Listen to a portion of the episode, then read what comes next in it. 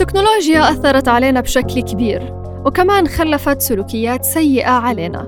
ما فينا ننكر الجانب الإيجابي للتكنولوجيا بس برضه ما فينا نتجاهل الآثار السلوكية والنفسية السيئة يلي خلفتها. اليوم رح نحكي عن متلازمة السرير. تعالوا سوا لنتعرف عليها مع الدكتور إسماعيل الشيخ الأخصائي والمعالج النفسي. يعني دكتور بالبداية أهلا وسهلا فيك ولو تعرفنا أكثر شو يعني متلازمة السرير وشو سبب الإصابة فيها كمان؟ بداية نتحدث عن موضوع آخر وجديد وهو متلازمة السرير. أيضا من المواضيع المهمة والمنتشرة الآن على مستوى آه، المتلازمات والأمراض الحديثة. ونحن في العصر الرابع للثورة الصناعية نتحدث عن آه، هذه المتلازمة ونقول أنها هي حالة نفسية تصيب الإنسان وتجعله يشعر برغبة شديدة دائما في البقاء في السرير. وهذه الحالة النفسية آه، يعني انتشرت بشكل واسع آه، على الإنترنت وموجودة بسبب تزايد وانشغال الناس لحد كبير في السنوات الأخيرة على آه، الجلوس على الإنترنت ومتابعة الأخبار والمواقع ال social media بشكل عام. طيب شو أبرز السلوكيات يلي ممكن تظهر على المصاب فيها كمان؟ يشعر الإنسان برغبة كبيرة أنه لا يريد أن يفارق السرير ودائما يحمل الهاتف ويتصفح آه، قنوات الأخبار ويتصفح القنوات وبرامج ال social media بشكل عام ويتابع بعض حلقات اليوتيوب فيشعر دائما أنه برغبة تامة أن يريد البقاء في السرير وهي تعتبر من الحالات النفسية التي يعني تشعرنا برغبة شديدة إلى البقاء آه، مبسوطين وإلى البقاء. هنا في ارتياح بدل ما يعني أقوم أمارس مهامي ألعب رياضة آه، آه، أعمل أشياء داخل المنزل أعمل أشياء في عملي.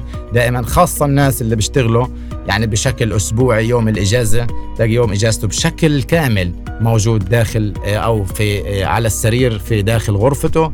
بدل ما أن يستطيع أن يجعل يومه مثمرا وناجحا من خلال اصطحاب الأسرة في نزهة متنوعة على البحر مثلا في مناطق مفتوحة في ساحات خضراء وأن يستمتع بجمال الطبيعة ويوقف الاستجابات الضارة التي تجعل الإنسان دائما يفكر في العالم الثاني. يعني دكتور إسماعيل من المعروف أنه كل حالة نفسية غالبا بيكون إلها ارتباط بشيء نفسي آخر فهل لمتلازمة السرير ارتباط بأمراض نفسية أخرى؟ ترافق هاي المتلازمة بعض أنواع واضطرابات القلق أو اضطرابات المزاج بشكل عام مثل نوبات الهلع والفوبيا الموجودة مثل الفوبيا التي تتعلق في مثلا موضوع آه، فوبيا الساحات أو فوبيا الأماكن المغلقة أو فوبيا الأماكن المرتفعة الناس يشعرون بخوف لمواجهة المجتمع ومواجهة الظروف داخل البيئة وهي حالة نفسية لا يشعر الإنسان بها ويشعر بالاستمتاع أنه هو مستمتع الآن وموجود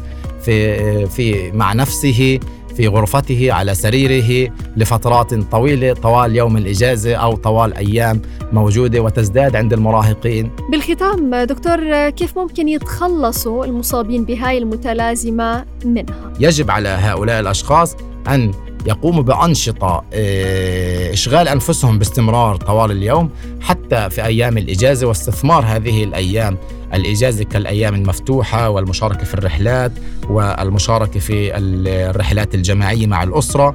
آه، أيضا آه، بحاجة إلى أن يكون في عندهم برنامج رياضي. برنامج رياضي مستمر لأن الرياضة شأنها من شأن تحرير الخمول داخل الجسم. إحنا نتحدث عن الرعاية الذاتية الإيجابية الانطلاق والاستمرار في الحياة والبعد عن دائرة الخمول بشكل عام من خلال المشاركات الاجتماعية ولعب الرياضة والمشي واللي هو مصادقة الأشخاص الجيدين والأشخاص المناسبين لسنه وعمره والذين يفيدون في عملية اللي هو تحسين آه، المستوى الاجتماعي والمستوى الشخصي بشكل عام. شكرا جزيلا لك دكتور إسماعيل الشيخ الأخصائي والمعالج النفسي.